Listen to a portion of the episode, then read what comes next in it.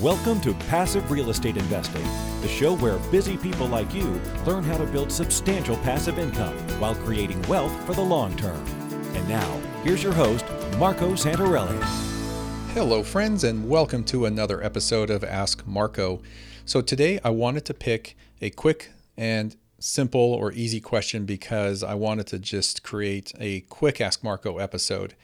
And the reason for that is because I am very much behind the eight ball today I fly out tomorrow morning for Baltimore for the Think Realty Real Estate Conference. And it's something that they do four times a year in different cities. But because of COVID, they've had virtual events. But believe it or not, the hotel has allowed us to host the, a live event right there by the Baltimore airport.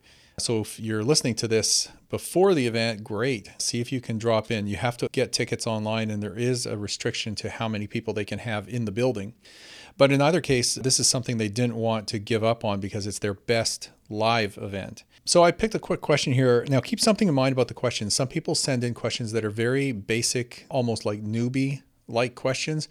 And some people send in very complex or sophisticated questions because they're just at another level in their investing journey and they're more sophisticated, they have more experience, and they've learned. But there's no such thing as a dumb or stupid question. They're all good questions, and everybody is at a different stage in their investing journey, as well as the education and knowledge that and experience that they've gained over time, whether you've just been looking into this for the last week or it's been the last 10 years. It doesn't matter. I try to answer some of these questions on the podcast. I answer some of them via email directly, you know, time permitting. And now I'm starting to actually offload some of them onto my team of investment counselors here to help me out with the uh, questions that come in. So, but today I want to grab a quick question, and it is from Leo. And he says, Hey, Marco, really have enjoyed your podcast over the last few months. Opened my eyes to a lot when it comes to real estate investing. My question is in regards to financing commercial multifamily properties. I've noticed in the past that several six plexes and eight plexes were advertised on your website. How would I go about getting financing for a six unit or eight unit small apartment building?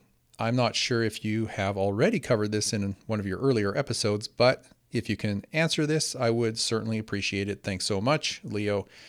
You're welcome, Leo. So here's the simple answer. First of all, I want to say that we don't often have anything more than a four unit. We do have a peppering, uh, more so this year actually, of six unit, eight, 12, and 10 unit properties. So these are just small apartments. They're basically 6 to 12, maybe 14, 15 unit properties. Talk to your investment counselor here if you're interested in that because there aren't a lot of those. And when they do come up, they will often come up quickly when we just put them in front of the people who have interest in something larger than a four unit. Now, regarding the financing, as I've mentioned in the past, anything larger than a four unit property is considered commercial property in the eyes of a lender it's still residential. I don't care if you have a 500 unit apartment building, it's still a residential property. But from a financing perspective, you're dealing with a commercial loan from a commercial lender because it just falls under different guidelines. And the main reason for that is because what is defined by Fannie Mae and Freddie Mac in terms of loans, they basically call anything that is one to four unit in size a residential loan. And then anything outside of that, their definition is it's a commercial loan. So, having said that, all you need to do is talk to one of many, many, many dozens, if not hundreds, of lenders in the country, small and large, that deal with commercial lending.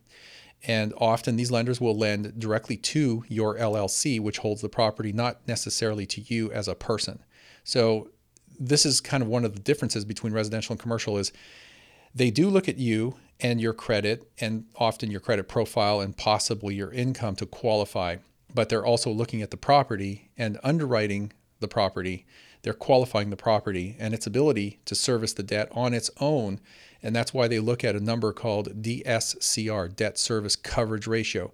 They want to make sure that that number is anywhere from 1.1 to 1.2 which is just the amount over in percentage terms, if you will, that the property generates in terms of cash flow over its debt service.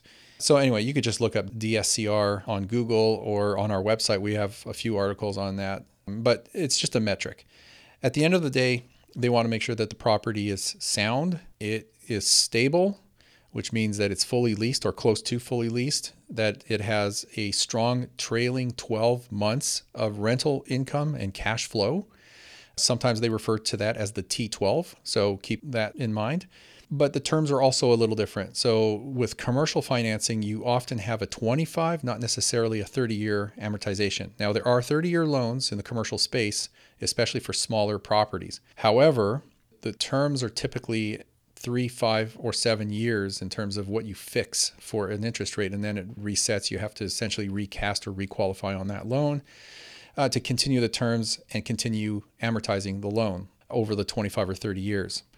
Those are the main differences. The interest rates are going to be very comparable or competitive. But that is really the answer to your question. I'm going to now throw it out as a side. I haven't officially announced this publicly facing, but you may want to talk to me or my team here about your commercial lending needs because we are on the cusp of announcing the launch of Norada Real Estate Funding. And that will be a lending arm to provide you financing for commercial portfolio properties or anytime that you are kind of stuck in getting a mortgage loan for your property or your investments after you've tapped out conventional. So, to say that in another way, if you have tapped out the number of conventional loans you can get, which is a a number of 10 per person per credit score, then you can't get any more conventional loans. You have to go to a portfolio lender.